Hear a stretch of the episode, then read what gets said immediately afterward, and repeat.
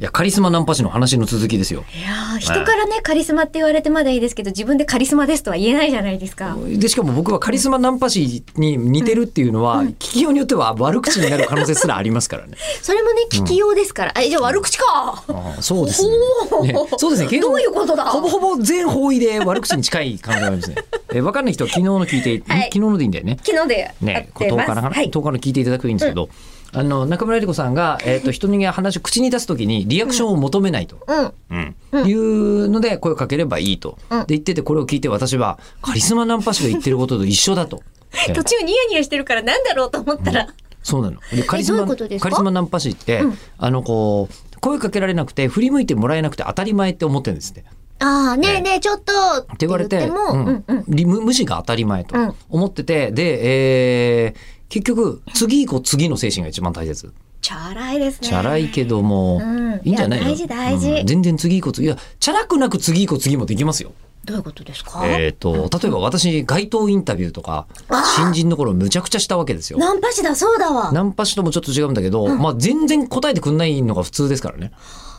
そっか期待値がその自分に対してもかもしれないからまあそうそうそう向上心してよみたいな話にちょっと前になりましたけうん、ど、ちょっと待ってそういうことではない よ。う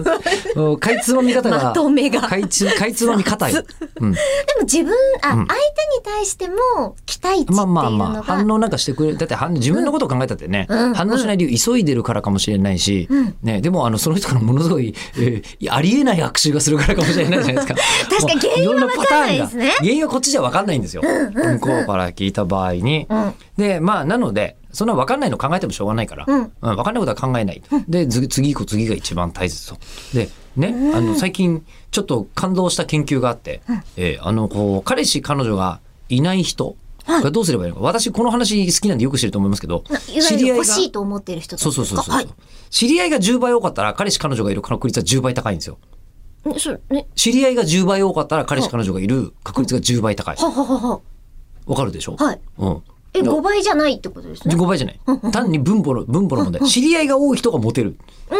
すげえ当たり前な話。じゃあ知り合いをまず作ればいいってことだ。そう。で、うんで、最近、それがどれくらいなのっていうのが、僕の中での疑問だったんですけど、最近聞いて、本当にこんな研究あるんだなと思ったんだけど、50人知り合いいると、必ず出る、できるんだって。ほぼ100%。50人異性の知り合いがいたら、ほぼ確実に彼氏彼女ができるんだって。 50人ですか ?50 そんな無理な数字じゃないでしょ。